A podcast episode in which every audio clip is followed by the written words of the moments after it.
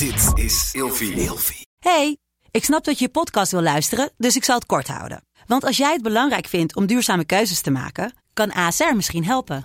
Nou hoor ik je denken, hoe dan? Nou, bijvoorbeeld bij het duurzaam herstellen van schade. Of de premies die we beleggen volgens ons duurzaam beleggingsbeleid. Dat bepaalt waar we wel en juist niet in investeren. Wil je meer weten over welke duurzame keuzes ASR maakt? Ga dan naar asr.nl slash duurzame keuzes. ASR doet het. Zo, dan kan je nu lekker naar je podcast luisteren.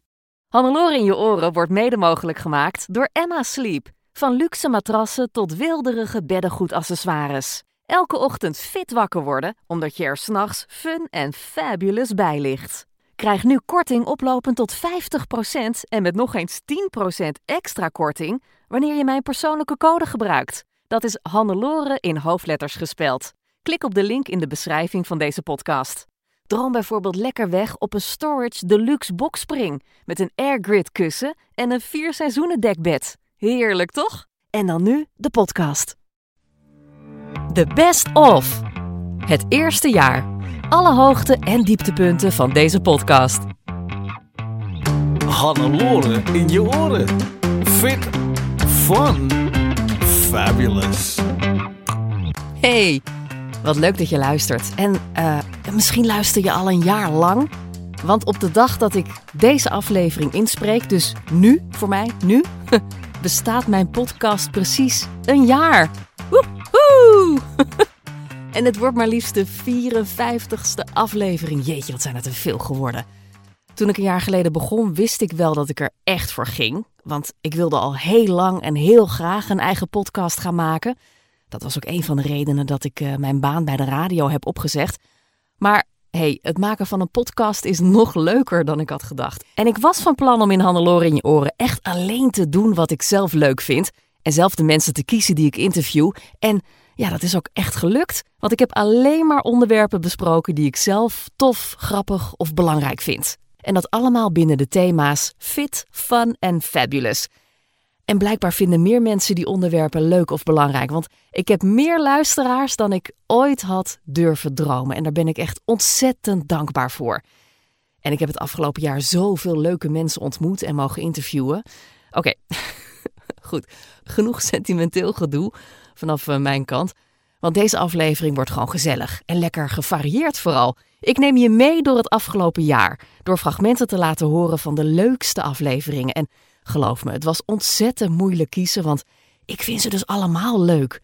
Maar ik wil deze aflevering vooral een beetje een, uh, een samenvatting geven. Jou een blik achter de schermen gunnen ook. En ja, misschien hoor je ook een leuk stukje uit een aflevering die je nog niet hebt gehoord. En dan kan je die natuurlijk alsnog gaan opzoeken. En aan het eind heb ik nog een uh, aankondiging. Een belangrijk bericht over deze podcast. Waar ik zelf ontzettend blij mee ben. Want het voelt echt als een volgende stap in de wereld van podcasts. Dus ik hoop dat jij ook uh, blij voor mij bent. Maar ik begin bij het begin. Want weet je wat de allereerste podcast was die ik opnam? In mijn lanceringsweek van 1 juni heb ik meteen drie afleveringen online gezet. Want ik had in een cursus over podcasts maken geleerd dat dat heel slim is, omdat luisteraars dan meteen even vooruit kunnen. Maar tussen die drie afleveringen zat niet echt mijn vuurdoop. Dat was namelijk de aflevering Vreselijk 40, waarin ik met een van mijn beste vriendinnen bespreek wat je wel of niet nog zou kunnen of mogen doen als je als vrouw de 40 bent gepasseerd. Met een dikke vette knipoog, hè, uiteraard. Want je moet natuurlijk gewoon lekker zelf weten wat je doet. Ik wilde mijn eh, opnameapparatuur testen en dat deed ik natuurlijk liever met een vriendin dan ergens op locatie tegenover een expert. Dus uh, Tamara en ik zaten lekker samen op mijn zolder. Ik had al een lijstje gemaakt met uh, punten voor de podcast en we gingen gewoon lekker kletsen. Het grappige is dat je dan dus eigenlijk vergeet dat je het opneemt, zo'n gesprek. Dus het is dan ook echt een gesprek geworden tussen twee vriendinnen. En we hadden het onder andere over TikTok. Toen TikTok begon, was ik best wel sceptisch en dacht ik, nou ja, weet je, dan gaan we weer. Maar toen kwamen die, die dansjes allemaal en um, ik had geen idee hoe het werkt. Dus ik heb die app gedownload en we zijn gewoon dansjes gaan doen. Maar ik merk dan voor mij, en ik ben wel dik 40 plus, dat ik dan denk, ja, maar iedereen doet hetzelfde Ik vind het hele concept dat je iets nadoet en dat 100 miljoen mensen dat dan ook gaan doen, vind ik dus tergend saai. Dus vind ik dus ook. Ik doe dat dan met mijn dochter en wij improviseren dan alles op TikTok. Maar dan hou je je dus niet aan de regels, Nee. is mij verteld. Dus wij doen compleet niet coole TikTok-dansjes. Ik heb daar ook hele discussies over met de oudste, Jules van 12. Die zegt dan, nee mama, zo is dat TikTok-dansje. En dan zeg ik, wie zegt dat? Dit is eh, de kern van iets waarvan ik vind dat je dat na je veertigste moet kunnen. En dat is ergens met gezond verstand en common sense een eigen mening over vormen. Zegt dat genoeg over TikTok? Ja. Het is weer één Dus grote... be- bedenk je eigen dansje. ja. Jezus, Ja, al was het maar omdat ik stiekem die dansjes niet zo goed Ja, kan maar ik onthouden. Nee, maar ik weet hoe jij danst. Dus, ehm, en de mensen die op dat fest waren, waar jij ook wel eens bent geweest, en op al die grote dansen, en vergis je niet, wij komen ook nog wel eens in de sauna samen. En als de deur dan dicht is, dan en is dansen we meestal Dan niet. dans, nou, nou, nou, dat is een andere podcast. Nee, maar ik onthoud die dansjes niet Nee, meer, ik joh. toch ook niet, joh. Maar dat op. is echt triest. En ik heb echt mijn hele leven gedanst, zo'n beetje. Maar ik merk gewoon, ik, ik, ik word echt roestig. Nou, in mijn hoofd. Maar, maar ik- ik- nee, het is niet roestig, het is roestig in je scharnieren. Dat ook. Algehele kan roest. niet, nee, TikTok. Nou, Nee. misschien moeten ze iets anders bedenken. Mijn eh, TikTok, eh, mijn, vriend zegt altijd, doe jij maar gewoon de big bok. Dat lijkt dan op... De eh, big bok. ja. Al dus mijn vriendin Tamara Bok. Vandaar die woordgrap. Ik heb trouwens een klein beetje last van mijn stem. Kan je dat horen? Ik ben een beetje hees. Maar ik wilde toch graag deze aflevering alvast opnemen. Want eh, ik ben al twee dagen bezig met het uitzoeken van fragmenten. Het is echt zo moeilijk kiezen. Het is stom om te zeggen van je eigen podcast natuurlijk. Maar ik vond alles leuk en ik ging allemaal weer dingen terugluisteren. En ik dacht, oh ja, oh ja, oh ja. Vandaar. Dus voor mijn gevoel moet hij er nu op, deze aflevering. Anders ga ik nog meer dingen aanpassen. En dat moeten we natuurlijk niet hebben, hè? Oké, eh, door. De tweede podcast die ik opnam, vond ik heel spannend. Ik ging namelijk voor het eerst op pad. Met mijn rolkoffer, met daarin alle apparatuur. Gewapend met een eh, hele vragenlijst. En een hele bak zenuwen natuurlijk. En ik besloot qua onderwerp om er meteen in het diepe te springen door te praten over, jawel, seks. En dan vooral mijn eigen seksleven. Want ja, ik vind dat in principe alles bespreekbaar moet zijn in mijn podcast. Ik mocht seksuoloog Astrid Kremers interviewen, bij wie ik mij eh, bij onze eerdere ontmoeting achter de schermen, bij een tv-programma was dat, al meteen helemaal op mijn gemak voelde. Dus dat voelde veilig. Ingedut tussen de lakens heet die aflevering en die zat boordevol goede tips. Voor mensen die, net zoals ik, al heel lang een relatie hebben en de vonken er niet echt meer van afspringen. Nou, hoe krik ik de boel weer op thuis? Ja, Gewoon even heel echt, concreet, hè? ja. Ja. Nou, eigenlijk hè, zal je merken dat je in een langdurige relatie steeds meer moet doen om hetzelfde resultaat te krijgen. Ja, precies. Vroeger hoefde die alleen maar naar me te kijken. En Ja, ik dacht, ja, nu, hier. en nu denk ik, nou, we doen eerst even de afwas. We brengen Oh, de kinderen echt, naar hè? bed. En nou, eigenlijk wil ik die serie ook nog wel zien. Ja, Ja. ja. Dus om aan te gaan eh, zijn een aantal dingen echt super belangrijk. Het eerste denk ik, ben jij zelf? Hè, hoe zit je zelf in je vel? Hoe is je leefstijl? Eh, ben je moe? Voel je je lekker in je lijf? Eh, ben je tevreden over je uiterlijk? Zit je psychisch lekker in elkaar? Ja, hoe, hoe gaat het gewoon met je? Hè, dus hoe, hoe beter het met jou is, ja, dus de minder kans hè, dat je s'avonds ingedut op de bank hè, met je joggingbroeken half in slaap valt. Hè, dus dat is denk ik eh, echt super belangrijk. Ja, dus eerst, eerst naar jezelf kijken. Dat je zelf lekker in je vel zit en Ja. ook zin hebt in seks. Ja, hè, dus ook, ja, hoe, hoe, hoe kleed je je? Hè, dus ik zie heel veel mensen zeggen, ja, ik kleed me ook ja, minder zo dat ik me heel sprankelend en sexy voel. Dus niet zozeer je sexy kleden per se voor de ander, maar ook voor jezelf. Ja, ja als je de hele dag in je huispak rondhobbelt, Toch? dan Dat eh, heeft gebeurt er weinig. Ja. Ja, hè, dus dat heeft eh, echt effect. En dat zie je nu hè, in die coronatijd wel heel erg. Hè, dat mensen natuurlijk. zichzelf steeds minder gaan verzorgen. Ja. Dus eerst ik. Ja. Echt heel erg kijken van wat is, wat is goed voor mij? Hoe zorg ik optimaal voor mezelf? Nou, de tweede is hoe is het in de relatie? En wat je ziet in een langdurige relatie, dat er steeds meer liefde komt en steeds minder lust. Hè, dus je wordt steeds meer een beetje familie van elkaar. Ja. Hè, je gaat Dat, dat is echt mijn, mijn grootste schrikbeeld. Dat je echt zo'n broer-zus Ja, v- ja, ja. relatie krijgt uiteindelijk. Dat je denkt van ja, eh, we hebben het heel gezellig samen, weinig aan de hand. Maar ik voel ook niet meer de behoefte om je te bespringen of zo. Nee. Hoe, hoe voorkom je dat? Wat, wat voor... Ja, dat betekent dus eigenlijk dat je naast die liefde ook die lust moet activeren. En hoe je dat doet, dat hoor je dus allemaal in die aflevering.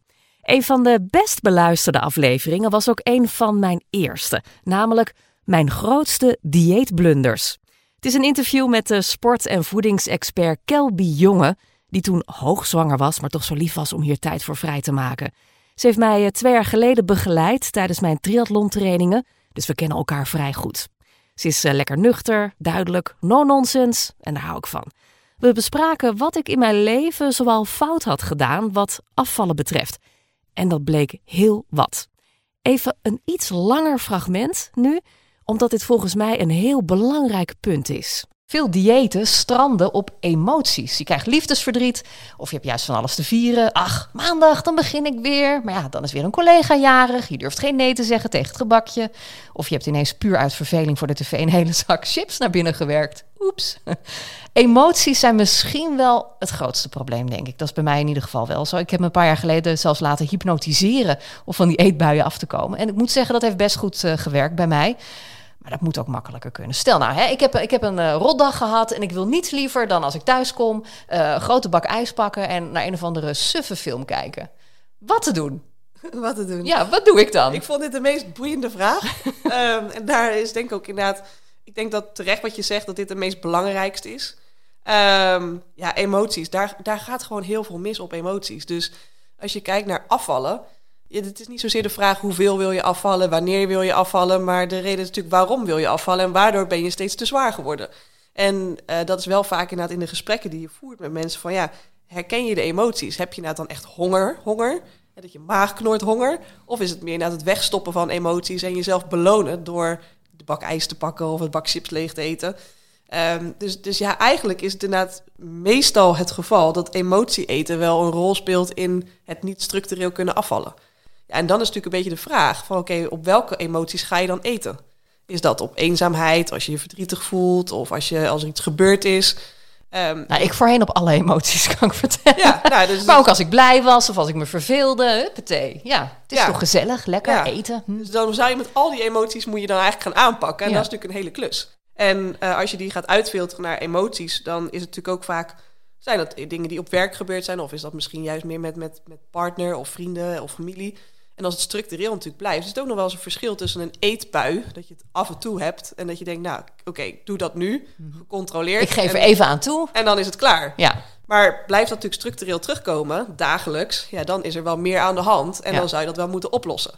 Ja, en dan is natuurlijk de vraag met het oplossen, durf je één, de emoties te herkennen, erkennen van, ja, waar komt het vandaan? Ja. En durf je er iets mee te doen?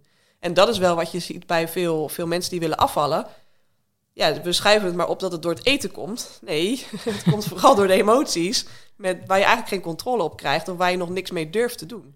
En dat kunnen best wel radicale beslissingen zijn. Misschien ga je wel eten omdat je zoveel stress hebt van werk, waar je eigenlijk elke dag van denkt, nou, dit, dit is gewoon eigenlijk niet wat ik wil. Of dat je collega's hebt die niet leuk zijn of een baas die vervelend is. Ja, dan zal je op een gegeven moment de knoop moeten doorhakken als dat steeds leidt tot eten. Misschien wel je baan opzeggen en iets anders zoeken.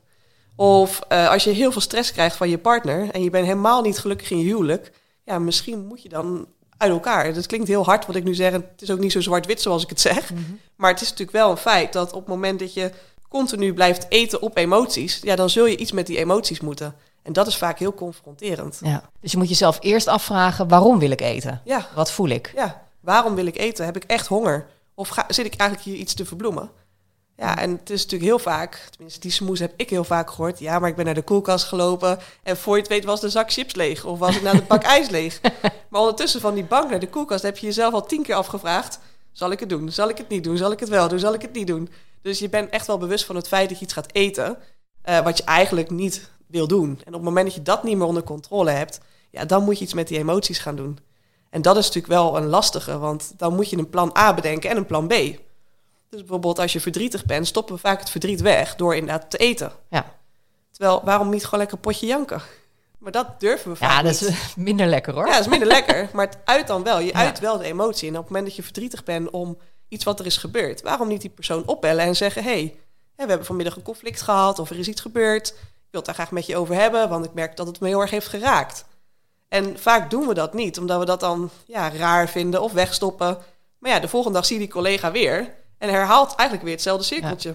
Ja, ja oké. Okay. Maar je hebt ook niet altijd een hele concrete reden, toch? Niet je hebt ook altijd. gewoon dat je denkt van, uh, nee. Soms wel. Mijn leven is saai. Of, of Maar dan is het af en toe een moment van een eetbui. Ja. Maar als het structureel voortkomt, en dat is toch wel vaak meer het geval dan de mensen denken, er zit Ja. echt wel vaak een patroon in, eh, ja, dan zul je er wel met dat patroon iets moeten. Het is bijna therapie dit, hè? Want het blijkt dus niet zozeer om eten te gaan. Oké, even genoeg over het leed dat dieet heet. Soms gebeuren er spontane dingen tijdens het opnemen van zo'n eh, podcastaflevering. Eh, een wasmachine die muziek gaat maken. Mhm, it happened. Blaffende honden, eh, aanbellende postbodes, vergaderende mannen, ja, dat soort dingen. En het lukt niet altijd om het eruit te knippen. En bij dit fragment wilde ik dat ook gewoon niet doen, omdat het gewoon ja, een heel mooi moment was. Ik was een eh, solo-aflevering aan het opnemen over mijn belangrijkste lessen als moeder. Toen er plotseling iemand op de deur van mijn inspreekhokje klopte. Oh, er wordt op de deur geklopt van mijn studio. Hallo? Hi, mopje. Hi. Olivia komt even binnen. Weet je wat ik aan het doen ben? Nee. Ik ben een podcast aan het opnemen. Heb je net de trap opgerend? Ja. Mm, ja, kom mama even een knuffeltje brengen, hè? Ja. Ja, ik heb even een knuffeltje nodig. Kom even bij me zitten. Oh, weet je waar mama over bezig is? Nee. Over hoe ik het vind dat ik mama ben. Be. Eh. hey, had je een leuke dag op school? Ja. Ja? Wat dan? Eh, ik weet niet meer zo goed de volgorde. Nee? Dat ga je vanavond vertellen, hè, tijdens het avondeten, hè? Dan gaan we altijd de hele dag doornemen. Ja. Wil je iets zeggen naar, naar degene die nu luistert naar mama's podcast? Dat jij lief bent en de liefste mama ooit bent. Echt waar? Oh. hmm. Even lekker knuffelen, hè? Wat is dat groene balkje? Een groene balkje is eh, het, het geluid. Kijk, als we praten, zie je? als we praten, dan, dan kan ik dat zien. Hier neemt mama ook de voice-overs op en de podcast. Wauw, dat ze- zei je echt alsof je iets ging opnemen. Ja, dat is mama's inspreekstem, hè? ja. Nou, fijn dat je even een knuffel kwam brengen. Oké. Ik hou heel veel van jou. Oké, Oké, doei. Dag Moppie, gaan we lekker naar beneden. Oké, Mm. doei. Doei doei. Doe de deur goed dicht. Ja. Toppie. Goed. Ah, zo lief dit. Wie natuurlijk niet mag ontbreken in deze compilatieaflevering is mijn grote held Mike van Dijk. Als je mijn vlogs op eh, Instagram of Wendy Online hebt gevolgd, dan weet je precies wie dit is. Namelijk de personal trainer die mij de afgelopen periode heeft geleerd dat sporten leuk kan zijn. Met hem nam ik onder andere deze aflevering op. De beste smoesen om niet te sporten. Want Mike, die wuift alle smoesen weg, heb ik zelf ondervonden. Ik vroeg via Instagram om jouw beste redenen door te geven om niet te gaan sporten. En daar werd echt massaal op gereageerd, waardoor ik een pittige top 10 kon maken. Maar Mike, ja, die had overal van terug. Luister maar. Oké, op nummer 9. Al mijn sportkleding zit in de was. Die kreeg ik dus heel veel getipt via Instagram. En toen heb ik ook gezegd tegen mensen: Ik vis wel eens gewoon vieze kleren uit de Ja, wasmand. Gewoon, kom ik er gewoon niet aan toe. Dan denk ik, nou, die, die kan nog wel een keertje. Ja. Nee, maar je hebt toch altijd wel ergens nog een korte broek liggen of een joggingbroek. Of, eh, ik vind het wel belangrijk dat je, dat je, dat je, dat je goede schoenen hebt. Eh, maar ja, die liggen denk ik niet zo heel vaak in de was. Eh, dus die, die kunnen vaak snel aan of ze zijn nat of, of onder de modder.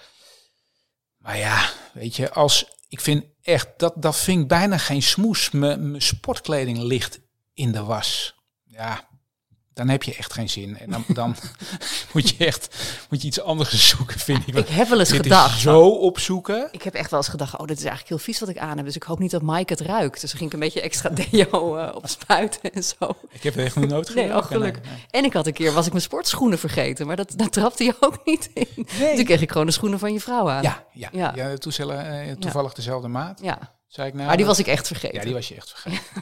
Dat- ja, nou ga ik twijfelen. Nee, het was echt. Eh, het weer. Ja, mensen die buiten sporten, die hebben eigenlijk beschikking nog over een hele extra set aan smoesen. Het regent, het is koud, het is te warm, het waait. Ja. Code geel, wat te doen? Nou, de meesten klagen over het regent, toch? Ja. Van het, eh, je wordt er nat van. En nou, ik kan je vertellen dat eh, het meest plezierige lopen is in de regen. En eigenlijk niet om te beginnen, want dan, dat is echt vervelend. Eh, maar er zit zoveel zuurstof in de lucht als het regent. Dus je, je neemt het echt heel makkelijk op en je, je kunt het langer volhouden. En ik vind eigenlijk, ik heb, ik heb drie marathons gelopen. En ik heb ze alle drie met regen gelopen. En het waren voor mij... Echt? Ja, Oh nee. ja, maar een beetje van dat motregen. En het, eh, het, eh, het mooie is als je zeg maar net warm bent en het begint dan te regenen, dan is het helemaal niet erg. Dan is Nee. het juist echt heel lekker. Dan is het alsof er een heerlijke verkoelende douche over je heen komt. Nou, ik heb wel eens een keer in de stromende regen gelopen. Dat was echt geen feest. Ik had ook make-up op. Die, die mascara die hing ergens op mijn kin. En de rest zat in mijn oog. Maar voel je dan niet een soort Rambo? Gewoon denkt, maar wauw, ik moet door deze strijd, Nee. ik moet door deze Ik kwam echt heen. binnen als een soort verzopen kat. kat. en ik werd echt uitgelachen thuis. En toen zei ik nog, maar er zat heel veel zuurstof in de lucht. Oh, dus je hebt hem wel Ja, ik heb onthouden. hem wel onthouden. En ik, ergens vond ik het ook Top. wel lekker, maar verder was Ja. het verschrikkelijk. Want halverwege zag ik ook gewoon bijna niks meer. Ik denk, ja, kijk, is niet oké. als, het, als het echt hard regent, wordt het natuurlijk vervelend. Want dan je, je kleding wordt nat en dan gaat het schuren. Eh, en dat is met je, met je voeten ook. Uiteindelijk eh, ga je blaren krijgen. En dat, eh, want je sokken worden nat. Je gaat schuiven in je schoenen. Ja. Dus dat is niet heel erg prettig. Maar als het een klein beetje regent, is het een, eh, ja, vind ik het echt een geschenk. Nou, ik vind sporten in de regen nog steeds niet fijn. maar ik snap het wel hoor. En vuile kleren zijn dus blijkbaar ook geen probleem, mits je in de buitenlucht sport. Op welke afleveringen heb ik de meeste reacties gekregen? Nou, ik denk dat dat de hypnose-afleveringen waren. Ik ging langs bij hypnotherapeut Miranda Meiners, want zij wilde mij onder andere afhelpen van mijn snoepverslaving. Met succes! Van de paar uur durende sessie heb ik uiteindelijk maar liefst drie afleveringen gemaakt. Want ik vond het allemaal razend interessant. En je hoort dus ook echt hoe ik onder hypnose ga en wat ze allemaal in mijn eh, onderbewustzijn heeft geplant. Ik wilde een stukje laten horen eh, van het begin, toen ik nog heel sceptisch en een beetje nerveus in de stoel lag. En ze besloot om te bewijzen dat zij direct kan communiceren met iemands onderbewustzijn. Met de oefening De Zwaan, waarbij je dan met je hand gaat praten. Zo bizar dit. wil dat je alle ja-energie, de grote en de kleine, alle ja-energie verzamelt in mijn hand. Ja-energie? Oké. Ik hoop dat mijn onderbewustzijn het wel begrijpt. Alle ja-energie gaat nu naar mijn hand. En twijfel niet. Op het moment dat je zegt ik hoop, wees, wees gewoon heel duidelijk. Dat is hetzelfde als je, dat je zegt ik wil afvallen. En als ik dan zeg van oké, als je wil afvallen, maar wat, wat wil je dan wegen? Ja, mm, 70, 72. Dan gaat je onderbewustzijn niet begrijpen, want je onderbewustzijn is een kindsbrein. Ja, dus die denkt als een kind. En als je tegen een kind zegt, ja, je mag wel een snoepje, maar toch ook weer niet, snapt het kind het niet.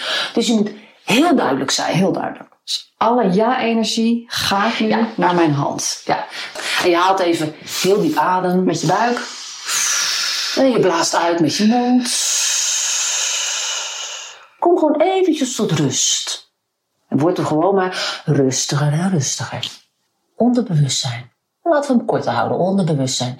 Ik wil je zo meteen gedag zeggen. En ik wil eigenlijk dat je volledig naar mijn rechterhand toe gaat. Dus onderbewust te gaan naar mijn rechterhand. En dan wil ik op het moment dat je er bent, dat kan vroeg of laat zijn, dat maakt niet uit. Wil ik dat je langzaam of snel richting mijn gezicht gaat draaien. Richting mijn gezicht. En dat mag in schokjes zijn. Het mag langzaam zijn. Het mag snel zijn. Ik wil dat je naar mijn gezicht toe draait. Nou, hij zit nu links van me en dan denk ik, ja, dan moet die hand gaan draaien. Nee. Maar ik ga het niet zelf doen. Onbewust. Onbewust. Onbewust. Onderbewustzijn. Ik geef je de opdracht om met mijn, om met mijn rechterhand naar mijn gezicht te draaien. Draai maar naar mijn gezicht. In schokjes of langzaam. Ga maar draaien. Ga maar Oh. draaien. Ga maar draaien. Ga maar naar het gezicht. Nou, mijn hand draait dat heel erg. Dat is gek. Ga maar naar, ja, maar laat me draaien. Laat me draaien. Doe maar draaien.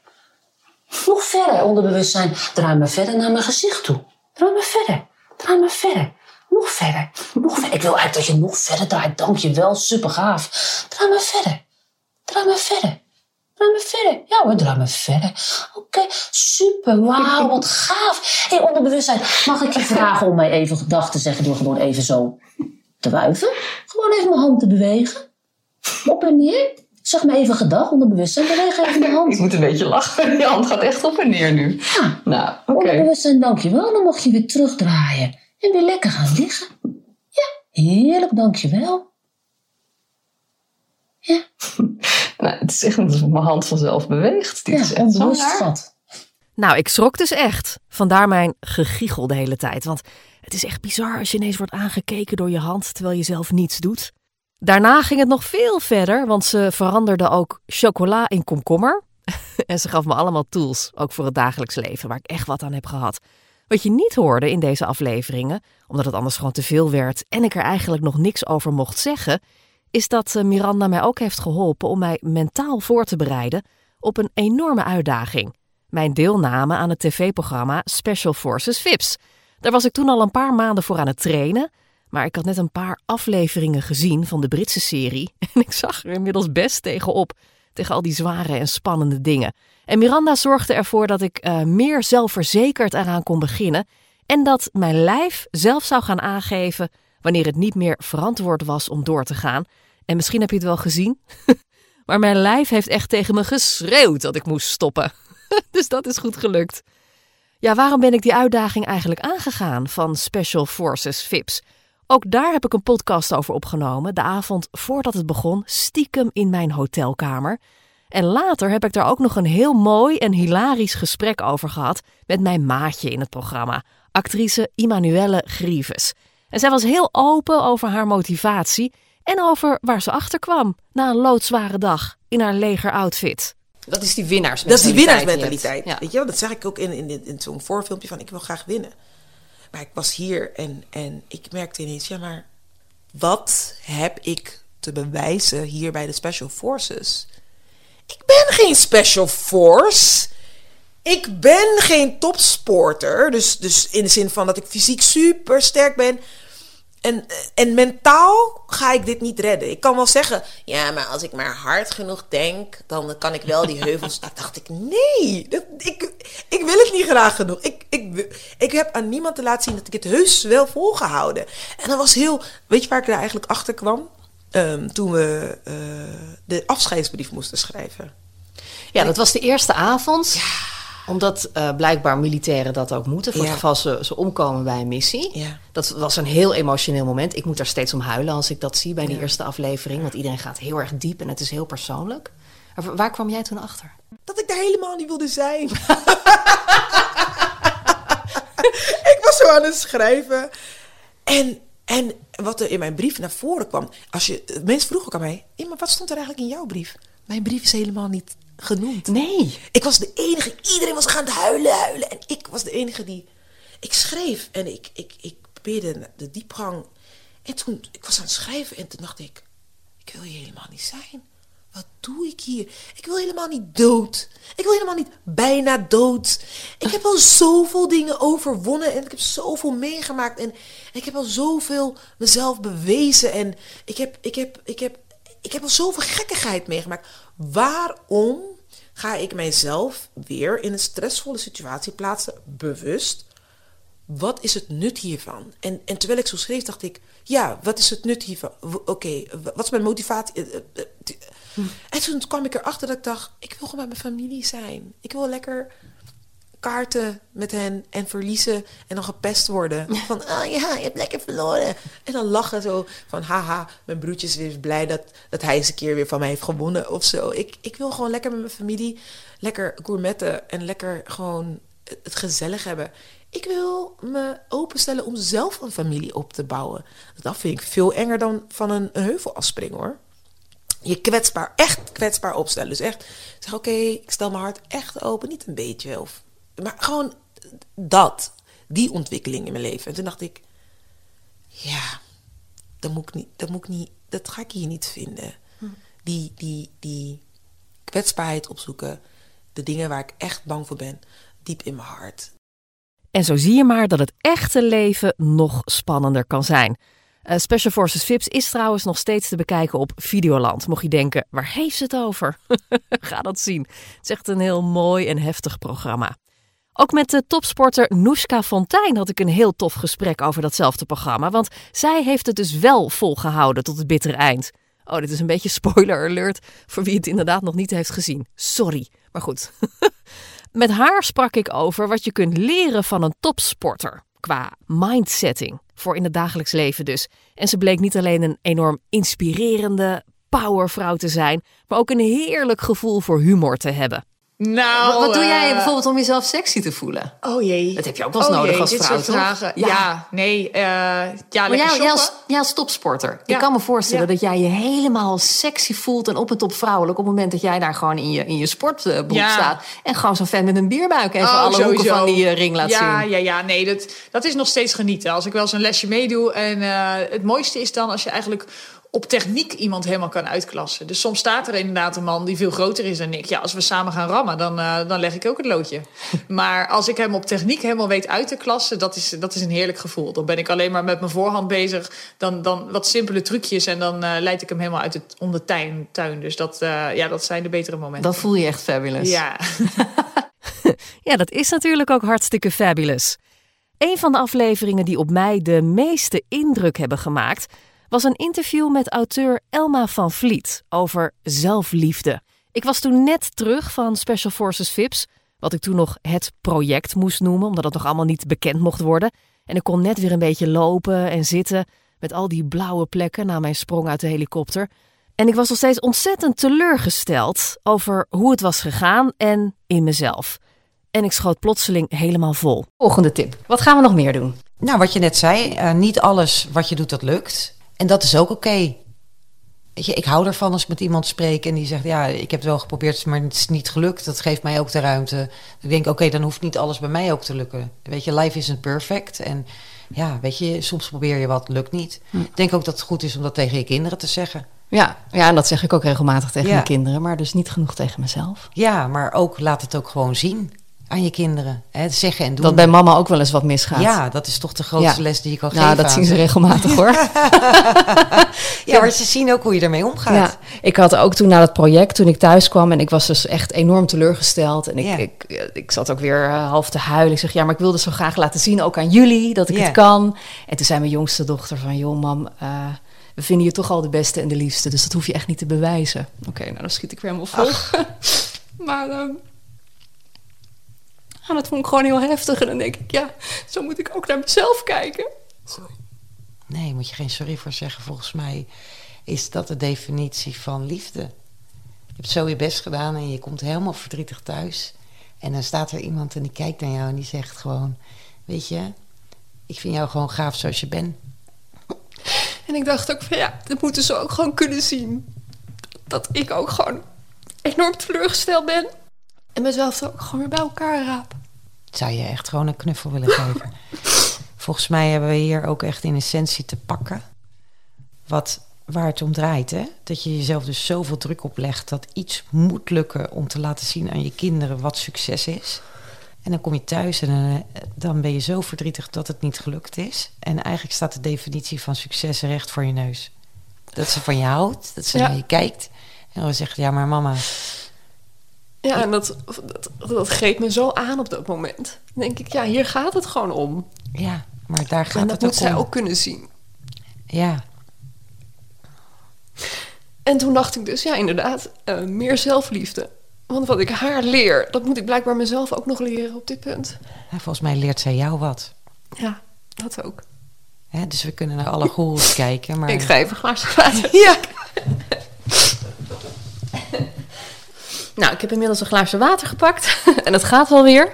Maar we hebben hier inderdaad wel, eh, wel de kern te pakken. Laten we gewoon doorgaan met de rest van het lijstje. Want het, gaat natuurlijk niet om mij. Maar ik wil ook gewoon de luisteraar gewoon echt concrete tips geven... om met die zelfliefde aan de, aan de gang te gaan. Snap ik. En we gaan ook door met het lijstje. Maar mag ik er nog één ding over zeggen? Ja.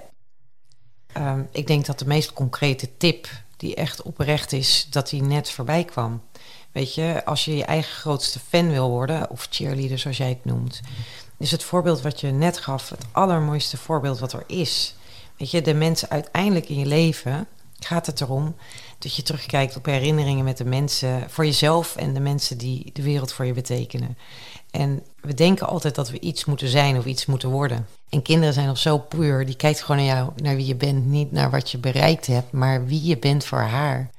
En dat jij daar dan verdrietig bent omdat je vindt dat je gefaald hebt als rolmodel. En je krijgt gewoon terug, maar jij bent de allerliefste zoals je bent. Dat is volgens mij alles wat we hoeven te leren. Weet je, je mag gewoon zijn en je moet niks, weet je, maar je mag gewoon zijn. En ik denk het laten zien van je tranen of je verdriet. Weet je, dat is ook het leven. En volgens mij is dat zo krachtig om ook door te geven aan je kinderen. Dingen lukken soms niet en dan mag je best om huilen. Weet je, maar na een dag sta je op en dan ga je met een ander plan, plan verder. Weet je, maar wat niet helpt is jezelf helemaal gestrest maken. Omdat je iets moet bereiken wat je eigenlijk helemaal niet wil bereiken. Nee, dat is waar. En dan denk je dat je dat al zo'n beetje hebt afgesloten en dan neem je een podcast erover op. Ja, maar volgens mij is zelfliefde is een van de stoerste dingen om te leren. Weet je, ik bedoel, jij hebt nu tranen. Als je wil weten hoeveel tranen ik ermee gehad heb. Man, man, man. Weet je, ik kwam er ook achter dat ik allerlei patronen of dingen had. Hè. Dat, dat gebeurt met je als je naar binnen keert. Dan denk je, ja, maar waarom doe ik eigenlijk die dingen op een manier zoals ik het nu doe? Ik word er eigenlijk gewoon heel verdrietig en ongelukkig van. Ik wil ermee ophouden, maar hoe dan? En dan krijg je het heilige moeten. Ik moet liever voor mezelf zijn. Nou, als het woord moeten erin zitten, dan wordt het ook weer zo heel fanatiek. Volgens mij mag je wat liever voor jezelf zijn. Stapje voor beetje. En het gaat niet in één keer perfect. Als ik dit hoor, zit ik bijna weer te huilen. Zo heftig dit. Maar nu, een paar maanden later, zie ik in dat dit natuurlijk een prachtige les is geweest. Dat programma ehm, en de podcast. En ik heb inderdaad niks te bewijzen.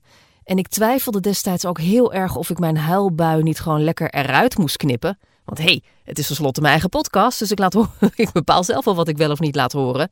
En het was dan niet echt uh, mijn beste moment. Maar ik heb het er bewust ingelaten, omdat het volgens mij krachtig was om het wel te laten horen. En nu zit het zelfs hier in de herhaling. dus ik heb echt stappen gezet, wat zelfliefde betreft, toch? En jij misschien ook wel. En over stappen zetten gesproken. Weet je wat ik het allerspannendst vind aan mijn podcast? Een beetje eng zelfs. De solo-afleveringen. Ja joh, laat mij maar lekker mensen interviewen. Dan kan ik die laten shinen. Helemaal goed. Ja, zelf luister ik heel graag naar solo-podcasts van andere mensen. Omdat het gewoon heel fijn is om iemand in zijn eentje een heel verhaal te horen vertellen. En de podcast heet niet voor niets Hannelore in je oren. En niet Hannelore en Co in je oren. Want ja, dat heb ik ook gedaan om mezelf te dwingen om af en toe ook even die hoofdrol te pakken. En dat vind ik moeilijk, want ik ja, ben niet zo heel erg zelfverzekerd. Ook al klink ik wel zo. Maar ach, grenzen zijn er om te worden verlegd, zeg ik altijd. Dus huppetee en gaan met die banaan. En ik moet zeggen dat het langzaam maar zeker steeds makkelijker en leuker wordt om in mijn eentje zo'n aflevering vol te kletsen. en ik denk ook elke keer serieus: ach, ik ga een kwartiertje doen. Niet meer. Een kwartier is echt genoeg. en dan ben ik toch ineens weer een half uur verder. Ja, zo gaat dat blijkbaar. Ik zal nu een paar stukjes laten horen van uh, solo-afleveringen, want die horen er ook bij in het overzicht. Te beginnen met een stukje uit Hoe kom je bij de radio? En daarin vertel ik onder andere over mijn traumatische start bij mijn eerste betaalde baantje als nieuwslezer. Met een hilarisch, hysterisch fragment uit de oude doos. En die printer deed het dus niet. Die deed het gewoon niet. Nou, paniek, printer aan uit, computer aan uit. Ik heb alle knoppen wel tien keer gehad. Uiteindelijk besloot de printer toch, waarschijnlijk was het een netwerkfout of zoiets. Uiteindelijk besloot die printer dus toch het bulletin uit te spugen. Ondertussen riep de DJ: Lange, je moet nu nieuws lezen. Dus ik chase echt al die trappen op naar boven en ik ging nieuws lezen. En dat klonk dus zo. 7 uur, Radio Amsterdam Nieuws. In het Koninklijk Paleis op de Dam vindt vanochtend om 10 uur de plechtige ondertekening plaats van het Verdrag van Amsterdam. Het verdrag kwam in juni onder voorzitterschap van Nederland tot stand op de Europese top in Amsterdam. Het document wordt ondertekend door de ministers. Pardon. Het document wordt ondertekend door de ministers Buitenlandse Zaken van de 16 lidstaten van de Europese Unie. Vanwege de bijeenkomst is het verkeer rond Rotterdam in en in de Paleisstraat niet meer mogelijk. Nou, na zo'n fragment ben je alle schaamte in je eigen podcast wel voorbij, hè? Erg hoor. Nou, ik dacht, weet je, als ik dit ooit heb overleefd, dan lukken die solo-afleveringen ook wel. Nou, nog een paar fragmenten nu. Ik ga ondertussen even wat uh, stemoefeningen doen. Mijn stem wordt steeds minder, hoor je dat? Ehm, ik begin met een fijne aflevering. Geweldig gênant. Waarin ik onder andere onthul dat ik maar liefst vijf keer, vijf keer rijexamen heb moeten doen. Maar toen kwamen mijn rijlessen. En daar zorgde dus de faalangst ervoor dat ik echt niks kon. Ik, ik, ik maakte gekke fouten tijdens die rijexamens. Eerste keer, toen was ik nog bijna geslaagd ook. Ik dacht dat ik al was gezakt en toen was een of ander borstelwagentje. Ging te langzaam. Ik dacht, ja, eh, fuck it, ik ben toch al gezakt. Ik ga gewoon lekker inhalen. Ehm, waarna dus de examinator zei, nou, dat ging best redelijk. Alleen jammer van dat borstelwagentje op het eind. Had je niet moeten doen, ben je toch gezakt. Dacht ik echt, oh nee, ik was gewoon bijna geslaagd. Nou, de keer daarna, toen hing er bij mij echt een baan vanaf. Want ik zou gaan werken in, wat was het, bij het ANP in Rijswijk. En ik woonde toen in Zaandam, dus ik had echt mijn rijbewijs nodig om die vroege en late diensten te kunnen doen. Ik was er helemaal binnen. Ze hadden gezegd, alleen nog even je rijbewijs halen. Toppie, doe ik. Ga voor de tweede keer. Eerste keer was ik toch al bijna geslaagd. Nou, ik kreeg echt al na, na vijf minuten ruzie met de examinator. Via Instagram heb ik het in een groep gegooid. Wat zou jij willen weten over het voice-over vak? Nou, Erik wil onder andere weten welke stemmen zijn geschikt.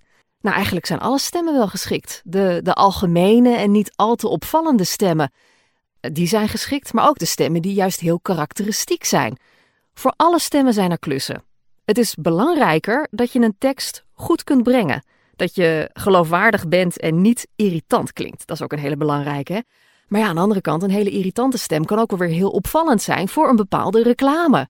Kortom, alle stemmen zijn geschikt. En als je veel verschillende dingen kunt met je stem, dus als je heel enthousiast kunt klinken, maar ook heel erg zakelijk, of ook nog eens een keer kunt acteren, ontzettend commercieel bent, of eh, juist heel warm en gevoelig een tekst kan inspreken, hè, hoe, diverser je bent, hoe meer eh, verschillende soorten opdrachten je ook eh, zal scoren. En dan heb je dus ook meer werk.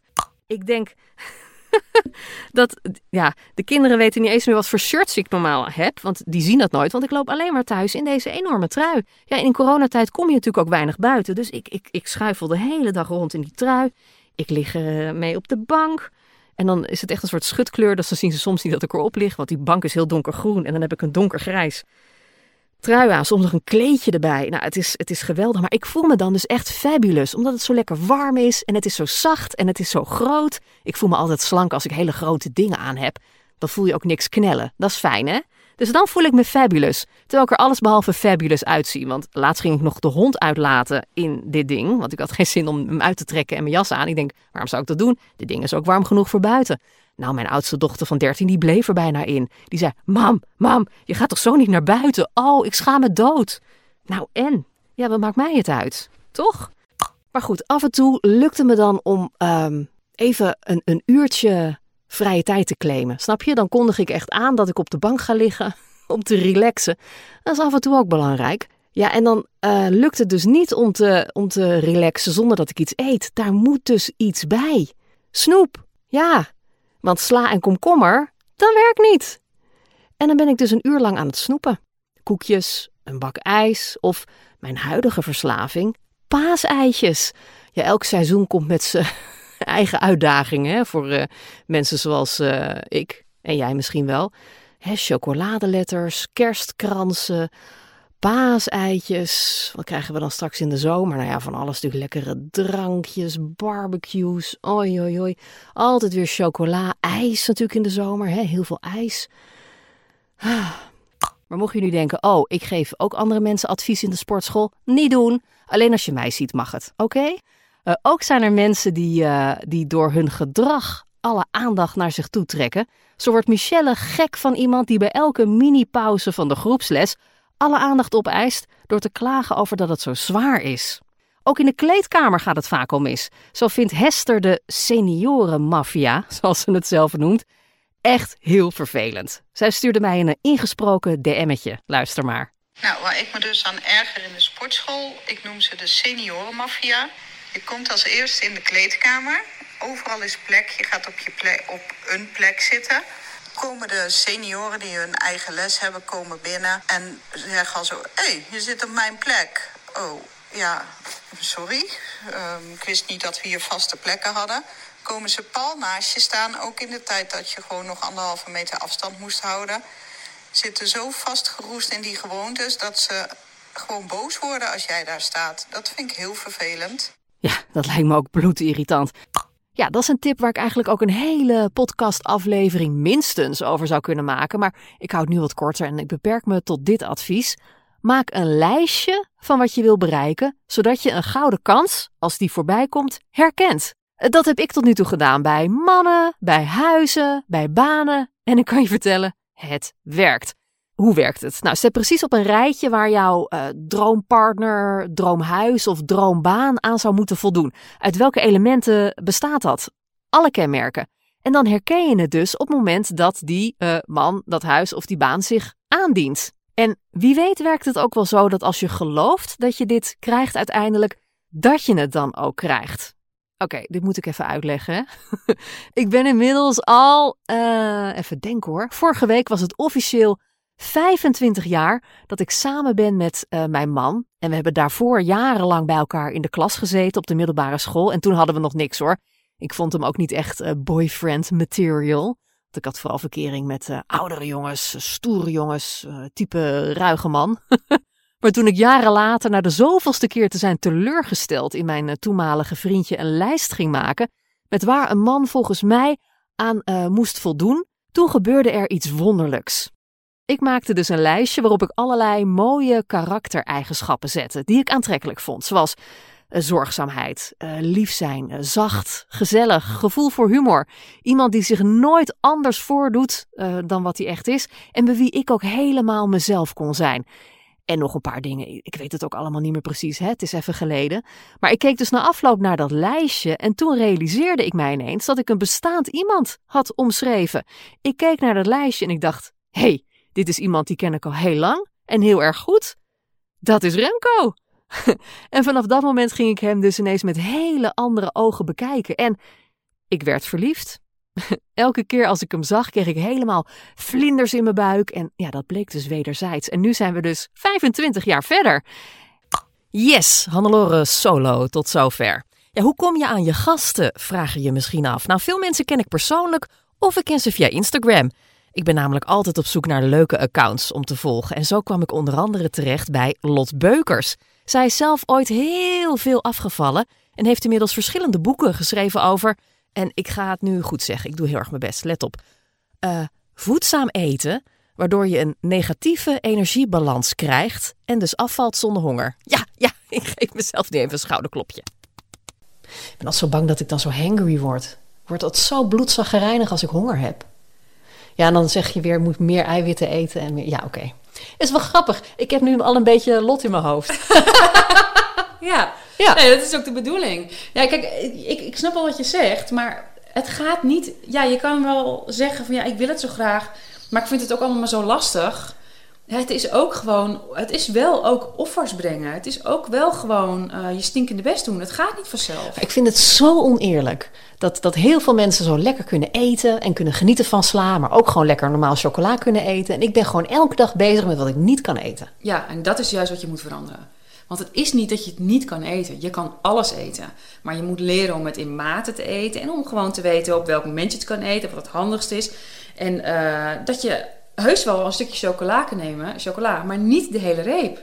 Maar hoe doe jij dat? Hè? Want als ik kijk op jouw Instagram-profiel, ik zie ook regelmatig de heerlijkste koekjes voorbij ja, komen. Ja, die krijg ik dan opgestuurd. Ja, dat is toch verschrikkelijk als je dat opgestuurd krijgt. Ik heb wel eens een kruiwagen vol of een auto vol met chocola gekregen. Nou, ik vond het echt de hel. Ik heb heel veel weggegeven, maar uiteindelijk had ik gewoon vier chocoladerepen per dag. Ja. Omdat het kon, omdat dat... ze er waren, omdat ik vond dat ik het verdiende. Ja. Helemaal fout natuurlijk. Maar hoe doe jij dat? Nou, die hele mindset, uh, het vinden dat je het verdient, dat is, dat is sowieso natuurlijk al iets waar je eigenlijk aan zou moeten werken. Want dat, dat is de crux van het hele verhaal. Ja, want wat je eigenlijk verdient is voedzaam eten. Je lichaam verdient goede voeding. Ja. ja. Hoor je dat lijf? Ja. Hè? Want daar, wordt, daar wordt het blij van. Daar wordt, hoor je dat? Niet, daar word je blij van. Ja. ja. Nee, maar weet je, want dat stukje chocola, dat zorgt heel snel voor wat dopamine. Daar word je dan heel blij van. Ja. Maar gaat ook heel snel, is het ook weer verdwenen. En dan heb je er helemaal geen baat meer bij. Maar kijk, dat, wat ik, dat, uh, het is voor mij ook een proces geweest van jaren. Sterker nog, dat ik mijn huidige partner leren kennen, uh, heb ik ook nog wel echt rare fratsen uitgehaald met eten. En kon ik ook best wel nog, uh, nou ja, ik wil niet zeggen binge eten, maar wel echt flinke hoeveelheden naar binnen werken. Was ik altijd degene met bodemdrang. Dat heb ik nou helemaal niet meer. Bodemdrang, dat is mooi. Ja, dat noem ik bodemdrang. Dus dat ja. die zak chips leeg Ja, moet. dat hij dan per se op moet. Ja. Ja. dat je dus niet kan, gewoon kan genieten van een handje chips. En kan denken, oh, dit vind ik echt heel erg lekker. En het daarna gewoon wegleggen. Want je hoeft het niet op te eten. Leuk is zij, hè? En ik ben ook helemaal fan van de Rotterdamse poetsqueen. ze is een fenomeen op TikTok, waar ze allemaal handige tips geeft om je huishouden op orde te krijgen. En je weet misschien wel dat ik zelf een enorme hekel heb aan poetsen, maar echt, vijf minuten met deze vrouw en je wil gewoon aan de slag. Het leukste, dat vind ik echt stofzuigen. Ja? Ja, dat vind ik zo leuk. Ja, dat is echt heel raar. Maar dat is gewoon dat je dan ziet hoe al die stof zo in je stofzuigertje wegglijdt. ja. En hoe vaak doe je dat? Nou, ik heb zeg maar zo'n stilstofzuiger. Dus die pakken we elke dag.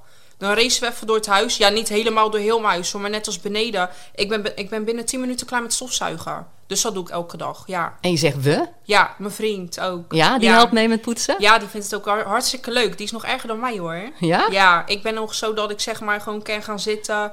Als bijvoorbeeld eh, de afwas gedaan moet worden, weet je wel. Dan denk ik, joh, dat doe ik vanavond laat. Of doe ik morgenochtend wel even snel. Maar hij niet. Nee, als we hebben gegeten, gaat hij gelijk heel de keuken opruimen. Want dat moet allemaal gelijk. Oh, wat heerlijk zo'n Ja, man. Echt hè? Heb je hem erop uitgezocht of heb je hem zo gemaakt? Nee, ik, ik heb hem erop uitgezocht.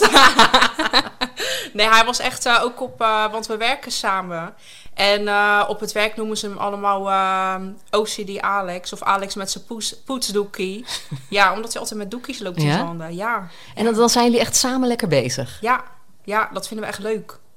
Dus eh, ja, klinkt heel raar, ik weet het. Maar ja, wij vinden het gewoon leuk. Ook met koken. We staan altijd samen te koken. Of terwijl ik aan het koken ben, staat hij met de doekie naast me. Staat hij gelijk alles weg te vegen. En ja, echt uh, toppie hoor. Dus op zaterdagavond? Ja, dan eh, staan we lekker schoon te maken. nee, maar we doen natuurlijk ook leuke dingen hoor. Ja. Dat, eh, dat wel, nee. Ja. Ja. Maar het is wel echt een gezamenlijke hobby. Ja, zeker. Ja. Ja. Ja, maar we kennen er ook echt van genieten gewoon allebei. Ja. Nou, mijn man maakt ook schoon thuis. Echt? Oh, omdat ik het gewoon niet zie. Ja, maar dat ken. Sommige mensen zien dat niet. Nee. Nee, ja, dat maakt toch niet uit. nee, ik krijg altijd het verwijt ook van vriendinnen van... Jezus, jij bent echt een halve vent. ik zie het gewoon niet. En ik, het erge is ook, ik zie het ook niet als het gedaan is. Dan heb ik wel eens, dan zit ik s'avonds op de bank... en dan hoor ik echt zo... en dan gaan zijn ogen een beetje zo naar de hoeken van de kamer. En dan denk ik, ja, wat is, moet ik iets doen? Ja. Zie je niet dat ik heb gestofzuigd en heb gedweld? Eh, ja, natuurlijk, schat. Wat fijn, wat mooi. En dat is echt, ik ben heel erg ondankbaar publiek wat dat Oh. betreft. ik zie het ook gewoon niet. Ja, maar dat kan. Sommige mensen die hebben dat. Dat maakt Ja. toch ook niet uit? Nee, dat is zo. Nee joh, ja joh. Ook voedingspsycholoog Diana van Dijken kende ik eigenlijk alleen via Instagram, maar ze viel me daar meteen op door haar heldere adviezen. Met haar sprak ik onder andere over zelfzorg. Je kunt het druk hebben en toch goed voor jezelf zorgen, omdat je daarin je grenzen blijft bewaken. En ook echt voelt wanneer je wel ja kan zeggen en wanneer je echt een keer nee moet zeggen. En wanneer je echt een keer je volledig afsluit van alles en iedereen, telefoon uit, ik ben gewoon niet bereikbaar. En wanneer je dus klaar staat en alert bent voor het moment dat je bij moet springen. Dus het heeft echt te maken met daarin keuzes maken.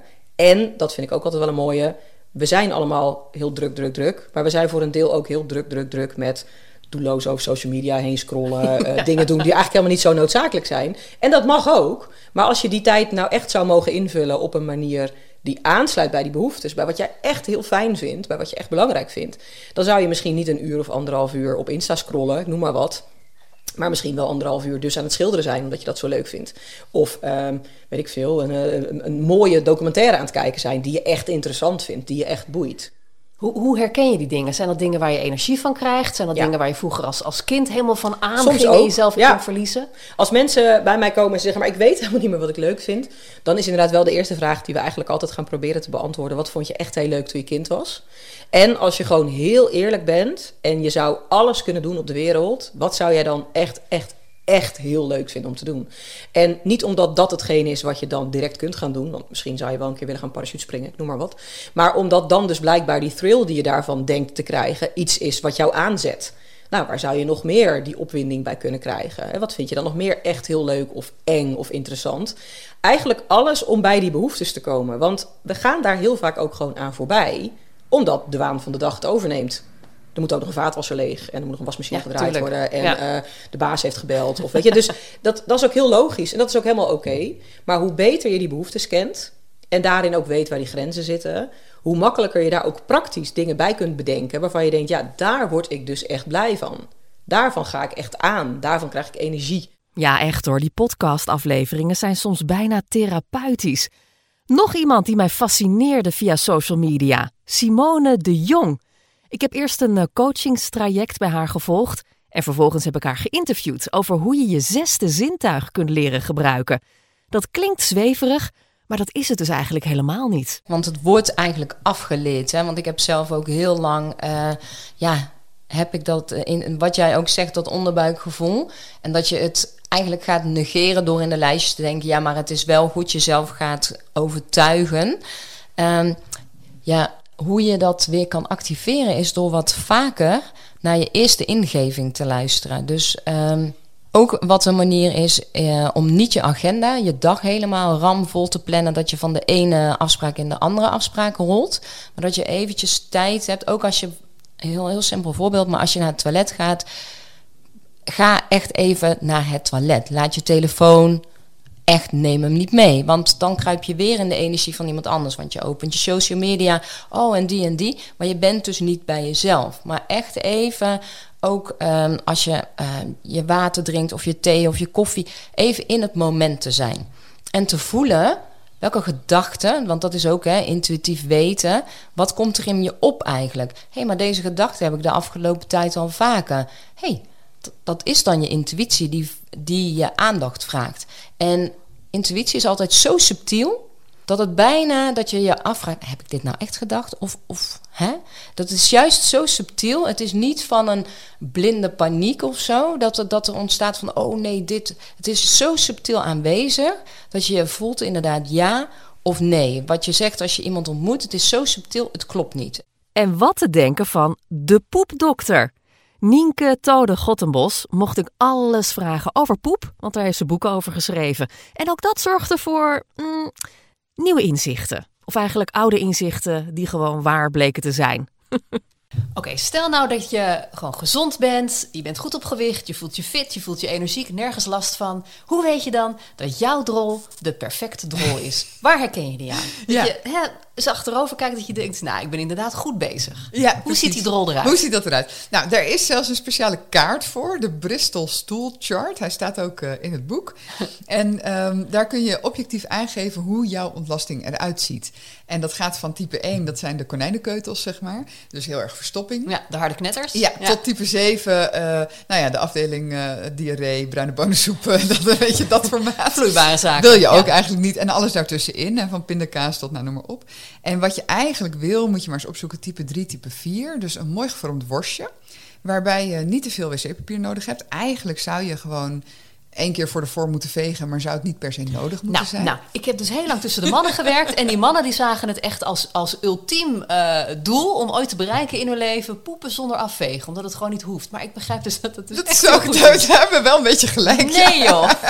ja, je doet het wel een beetje voor de vorm en overigens, ja, eigenlijk is natuurlijk um, uh, schoon spoelen veel hygiënischer. Ja. Hè? Want als je per ongeluk poep op je arm zou krijgen, pak je ook niet alleen maar een papiertje. Nee, maar goed, nee, nee. ja, oké. Okay. Ja. Maar op een wc-papiertje kan je wel goed zien hoe het ervoor staat. Ja, en moet je altijd drie, vier, vijf keer vegen, dan is er iets niet goed met die ontlasting. En na poep is er maar een kleine stap naar pubers. Nou ja, in elk geval alfabetisch. Radio Veronica nieuwslezer Florentien van der Meulen heeft zelf drie pubers en weet er dus alles van. Terwijl ik pas net aan het begin sta van deze nieuwe fase in de opvoeding van mijn kinderen. Als ze klein zijn, dan ben je alles voor ze. En ineens schamen ze zich dood voor je. ja. Dan kom je ze ophalen. Dat begint al in groep 8, 7 al, denk ik. Kom je ze ophalen op school. En dan moet je eigenlijk achter een muur gaan staan. Want ze schamen zich gewoon. Dat is niet leuk om die, die omwenteling mee te maken. Maar ja, dat hoort natuurlijk gewoon bij. Dat weet je ook. En dat je continu achter je kind aan moet lopen, omdat overal troep ligt. En ze ruimen niks op. En ze doen gewoon soms heel onaardig tegen je. Dat zijn de dingen die ik het meest irritant vond. Ja, maar voordat we nu alleen gaan zitten klagen, het is ook wel een leuke fase, toch? Ja, het leuke ervan is dat, ze, dat je leuke gesprekjes kan voeren. En uh, nou ja, gewoon dat je ziet dat ze volwassen worden. En dat het mooie mensen worden. Die aflevering heet Help, ik heb plotseling een puber in huis. Ook heb ik veel geleerd van opruimcoach Manon van Clever Organizing. Oké, en dan krijgt alles dus een, logische, stijlvolle plek. Maar hoe zorg je dan vervolgens dat het netjes blijft? Ehm, ja, in een paar keer in de week gewoon een paar minuten de tijd aan besteden. Op het moment dat alles opgeruimd en, en schoon is, kan je het ook makkelijker schoon en opgeruimd houden. Eh, je moet natuurlijk wel het zelf bijhouden. Maar je zal merken, zodra je eraan bent begonnen, je ook de motivatie krijgt om het vol te houden. Ik doe dat wel eens met mijn kinderen. Dan zeg ik, eigenlijk moeten we gewoon een vaste dag hebben per week, uh, waarop ze dan hun kamer opruimen. Maar dat houden we dan een maandje vol en dan versloft het toch weer. Ja, ja, dat kan ik begrijpen. En zeker met kinderen. Um, wat vaak helpt, is dat je aangeeft van nou, hè, als je zoveel, uh, of als je even een uurtje aan je kamer gaat, dan gaan we daarna uh, een gezellige wandeling maken met de hond. Of we, je, we gaan een film kijken met z'n allen. In ieder geval, je verzint een beloning, ja. zodat, ze, zodat je het opruimen leuker maakt. En een van de laatste mooie gesprekken van dit seizoen had ik met Caroline van Eden. Je kent haar als huisvriendin uit het eerste seizoen van Chateau Meiland. En ik ontmoette haar tijdens de opnames van De Alleskunner Vips. En het klikte meteen. Ik had het met haar onder andere over hoe je dromen blijft maken. Ook al hebben miljoenen mensen gezien dat je jouw eerdere dromen moest opgeven. Maar ja, ik heb wel een droom. En, en wat mijn is dat? droom is echt een B&B in Spanje. Dat zou ik zo... Oh, dat zei de vorige keer al, ja. Ja, ja dat, dat heb ik wel. Ik, kan, ik zelf kan dat niet echt realiseren. Maar ik... Dus je gaat meedoen aan Ik Vertrek? ja, nee, als iemand een leuke een leuk B&B heeft die ik moet gaan runnen, dan ga ik het wel doen, ja. ja want hoe zie je dat voor je? Wil je dan ergens een, uh, een oude boerderij gaan opkopen? Nee, en of, dan... of een, een, mooi huis of een, een, paar appartementen, dat ik dat verzorg. En dat zit natuurlijk, dat zit echt wel in mij. Ik ben geen kokkin, maar dat, hoeft, dat, dat kan allemaal. Wat ik in Frankrijk kookte, dat was ook... Uh, en daar gingen ze nog voor betalen ook. Nou, ik vond het geweldig.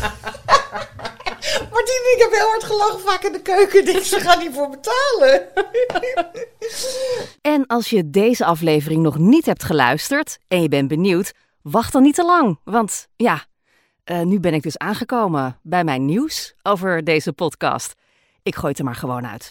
Ik ga overstappen naar Podimo. Misschien heb je daar al over gehoord. Dat is een uh, nieuw podcastplatform in Nederland. Een soort Netflix voor podcasts, zeg maar. De podcastwereld wordt uh, steeds meer volwassen en het wordt meer gezien als een, als een serieus medium. En Podimo betaalt de makers ook voor hun content. En dat is belangrijk, want die kunnen dan nog veel meer tijd en energie erin steken, zodat er steeds meer goede en mooie afleveringen gemaakt kunnen worden. Jij als luisteraar staat er natuurlijk niet bij stil, dat snap ik, maar ondanks dat veel podcastmakers elke week uren en zelfs dagen werken aan hun podcast, krijgen ze daar niks voor betaald. Ook niet via bijvoorbeeld Spotify, terwijl de abonnees daar wel voor betalen. Dat is gek, hè? Tot nu toe verdiende ik af en toe wat geld uh, met een uh, sponsor of een uh, commercial voor of na de podcast. Zo kon ik de apparatuur en de benzine betalen hè, door, door te werken met die sponsors die dan betaalden in ruil voor een commercial dus. Of om even genoemd te worden, waren er niet veel hoor. En de paar die ik had, die pasten ook echt heel goed bij mij. Dus daar was ik ontzettend blij mee en dankbaar voor. Maar zonder sponsors blijf ik gegarandeerd echt helemaal vrij om te doen wat ik wil in deze podcast. En kan ik ook blijven bepalen wie ik interview en waar ik het over heb. Dus mijn overstap naar Podimo zorgt er ook voor dat ik mijn vrijheid kan behouden. En daar ben ik ook ontzettend blij mee. Ja, ook bij mij gaat er veel tijd en energie zitten in het maken van, uh, van deze podcast. Met heel veel liefde hoor, maar ik wil dat ook heel graag blijven doen. Dus ja, heb ik besloten om Hannelore in je oren onder te brengen bij Podimo, zodat het voor mij echt een baan wordt. En ik vind het zo ontzettend tof dat dat kan. Want uh, ja, ik heb het al een paar keer genoemd in eerdere afleveringen. Het was ontzettend eng, doodeng, om mijn baan bij de radio op te zeggen, bij de ochtendshow. Omdat ik onder andere zo graag een podcast wilde gaan maken. Maar dat dat nu in feite dus mijn nieuwe baan is geworden, daar ben ik echt ontzettend trots op. En ik hoop dat jij blij voor mij bent en dat je me steunt in mijn beslissing. Ik weet dat sommige podcastmakers nogal wat kritiek hebben gekregen vanwege hun overstap. En dat is logisch en helemaal oké, want ja, het is ook best even wennen natuurlijk als je ergens ineens voor moet gaan betalen. Terwijl je het eerst gratis kreeg. Of tenminste, dat je betaalde aan Spotify, dat dus niks betaalde aan, aan de makers. Maar ik weet zeker dat we uiteindelijk aan het idee gaan wennen met z'n allen. Hey, ik heb echt overal apps voor, voor tv kijken, muziek luisteren, alles. En ik weet ook zeker dat, dat dit nieuwe initiatief in Nederland nog heel veel meer nieuwe, toffe podcasts gaat opleveren. Ik heb trouwens nog een eh, soort van kortingscode. Ja, dat is wel heel leuk. Waardoor je drie maanden gratis een abonnement kunt nemen om het uit te proberen. Eh, het is eigenlijk mijn persoonlijke pagina bij Podimo. Dat klinkt goed, hè? En dit is de URL. go.podimo.com nl slash Hannelore. Dus, nog even in de herhaling. go.podimo.com slash nl slash Hannelore. En als het nou een beetje te snel gaat, of je hebt eh, even geen eh, pen eh, bij de hand, of je kan het niet noteren in de notities van je telefoon, kijk dan gewoon even op mijn Instagram-pagina. Daar zal ik hem zetten bij de nieuwe foto van de podcast, want ik heb ook een nieuwe foto. En je vindt hem ook in mijn bio op Instagram. Daar zal ik even een linkje zetten. En dan kan je dus drie maanden gratis luisteren. Dus ja, nou, dit wordt een heel lang verhaal zo. ik dacht, ik roep even, oké, ik zie je bij Podimo. Maar ja, ik wilde het toch even uitleggen natuurlijk, want het is ook wel een hele switch, dat snap ik. Ik heb, ik heb een jaar lang, ruim een jaar lang, met heel veel plezier deze podcast gemaakt. En uh, ja, het is nu gewoon tijd voor de volgende stap. Dus nogmaals, ik wil jou ontzettend bedanken voor het luisteren. En alle hele, hele toffe reacties die ik heb gekregen, onder andere via Instagram, op de verschillende afleveringen. En ja, ik hoop dus dat je blijft luisteren. Volgende week nog één gewone aflevering. Ik moet nog even bedenken waar het over gaat, maar het wordt iets leuks, hoe dan ook. En daarna dus uh, go, go, go naar Podimo. Nou, is dat geen leuke slogan voor ze? Ik ga, dus, ik ga eens even bellen met ze. Go, go, go naar Podimo. oh, nog even een leuk eindmuziekje. Dit, dit is echt de leukste versie van het muziekje. Luister maar. Dit is dus Olivia.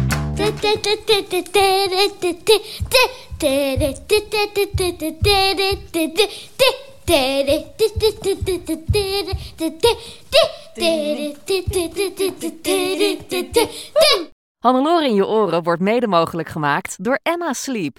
Krijg nu korting oplopend tot 50% en met nog eens 10% extra korting wanneer je mijn persoonlijke code gebruikt. Dat is Hannelore in hoofdletters gespeld. Klik op de link in de beschrijving van deze podcast.